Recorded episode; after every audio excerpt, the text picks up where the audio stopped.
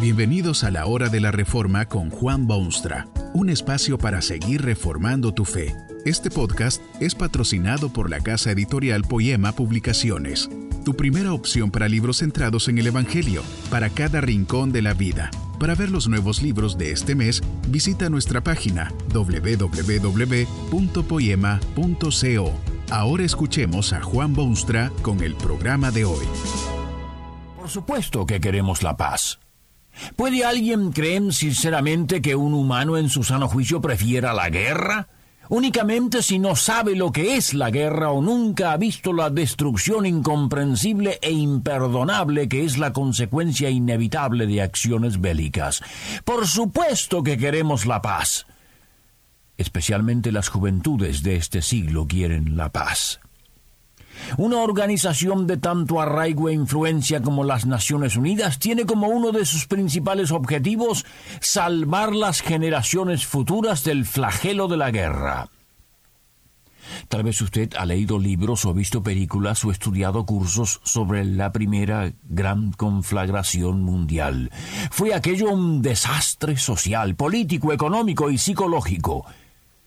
Cuando llegó a su fin, cubrió el mundo un manto de alivio, pero también de esperanza. Se decía que la guerra recién concluida era la guerra que daría por terminadas todas las guerras.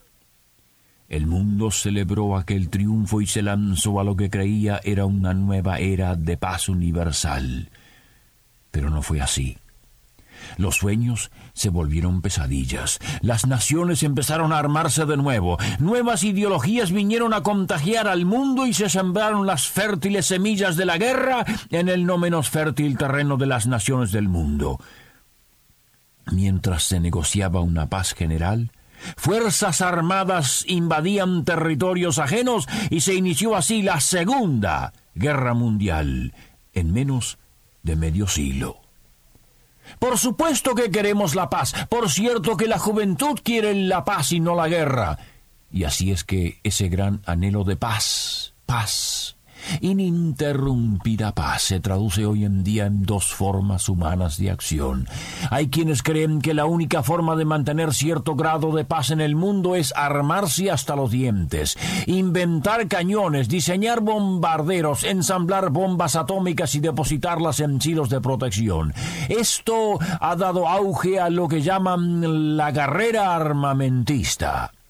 Naciones que apenas pueden subsistir consumen un elevado porcentaje de sus entradas en fusiles y destructores y humanos disfrazados de militares de alta alcurnia tiene que poseer la última tecnología disponible sin miramientos de costos o prioridades porque creen que en la fortaleza armada está la paz.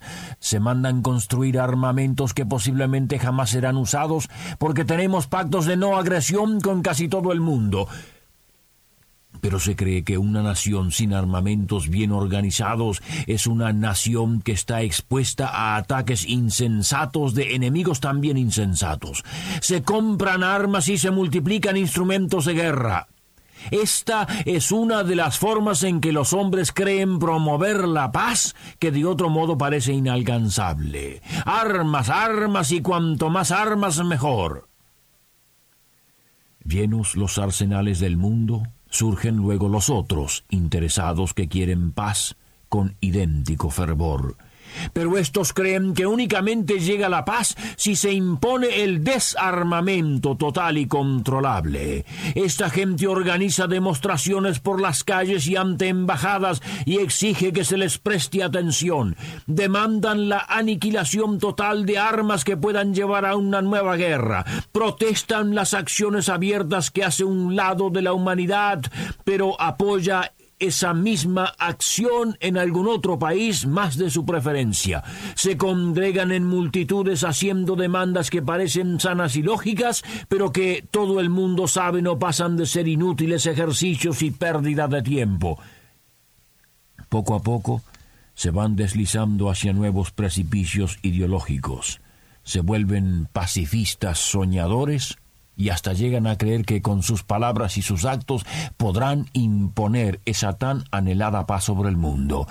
se han ido al otro extremo de quienes creen que con las armas se arreglan todos los conflictos. Ambos bandos luchan en pro de la paz y a veces ellos mismos originan las tensiones que están tratando de eliminar. Ambos están a favor de la paz, pero cada grupo a su manera. Por supuesto que quieren la paz. El problema que debe resolverse, sin embargo, no es cuál de los dos grupos quiere la paz y cuál prefiere la guerra. No cabe duda que ambos anhelan nada más que la paz. El problema consiste más bien en los orígenes de los conflictos humanos. ¿Ha pensado usted alguna vez cuál es la razón por la cual se producen conflictos entre los seres humanos, naciones inclusive? Lo que pasa entre dos naciones no difiere en calidad o características de lo que pasa entre dos seres humanos o dos familias o dos vecinos. Las consecuencias se extienden, pero el problema es esencialmente el mismo. El sabio apóstol Santiago escribió palabras fuertes pero inspiradas por Dios y entre ellas usted encuentra esta pregunta que es retórica. ¿De dónde vienen las guerras y los pleitos entre vosotros? Y luego formula otra pregunta que es a la vez respuesta. ¿No es de vuestras pasiones las cuales combaten en vuestros miembros? El apóstol sabía que el problema está en el corazón humano, en la corrupción del corazón humano, en las pasiones sin control que dominan la conducta y determinan los actos. El ser humano, joven o maduro, es una personalidad con deseos, emociones, convicciones, pensamientos, aspiraciones y ambiciones. Todo es turbulento y tormentoso dentro de la persona. Los elementos de la personalidad han sido aplastados y triturados por los efectos devastadores del pecado. Es como una olla de aceites hirvientes, una tormenta impresionante, conflictos de dragones. Se lleva a cabo dentro de esa personalidad una constante lucha y un conflicto que jamás se resuelve. Hay dudas y odios y hay desprecios y hay deseos sin satisfacer y hay pasiones que enloquecen.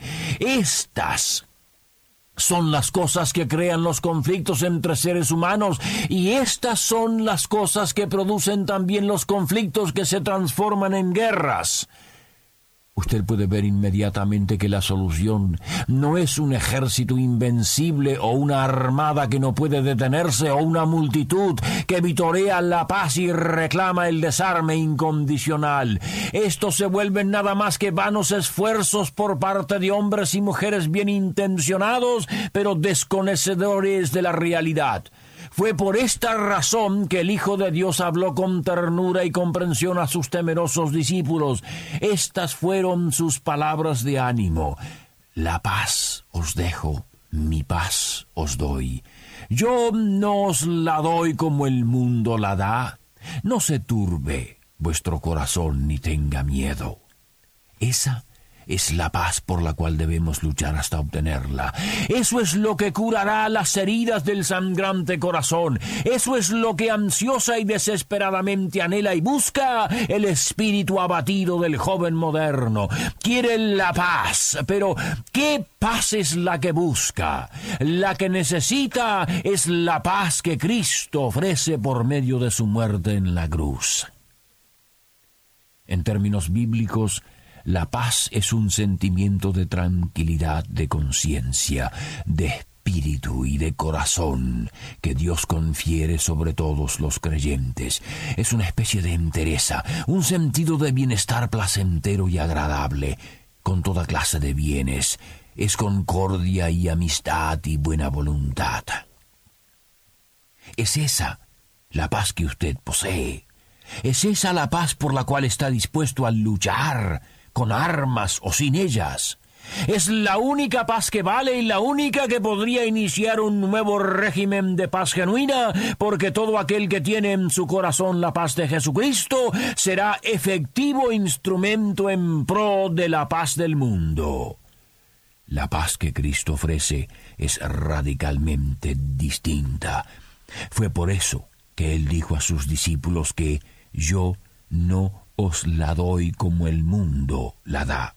Cuando usted obtiene la paz que Cristo ofrece, empezará a entender cuán cierto es el consejo del Salvador cuando dijo a los suyos, No se turbe vuestro corazón, ni tenga miedo. Hay, hay ciertamente distintos tipos de paz. Está la paz de los dominados y oprimidos. Reina una paz serenísima. Nadie, absolutamente nadie hace nada fuera de lo normal porque la muerte o sentencia vitalicia es segura. Una paz deliciosa por todas partes, impuesta por la fuerza. Hay la paz de la laguna tranquila. Usted ve la superficie del agua y ni siquiera una línea u oleadita que interrumpa el espejismo. Pero debajo de esa superficie de cristal están los gusanos y bacterias y venenos del agua estancada. Y está la paz de los muertos Mire usted ese cadáver en el cajón, perfectamente tranquilo, dulcemente tranquilo. Hasta parece estar sonriéndose un poquito. ¡Qué paz! Maravillosa.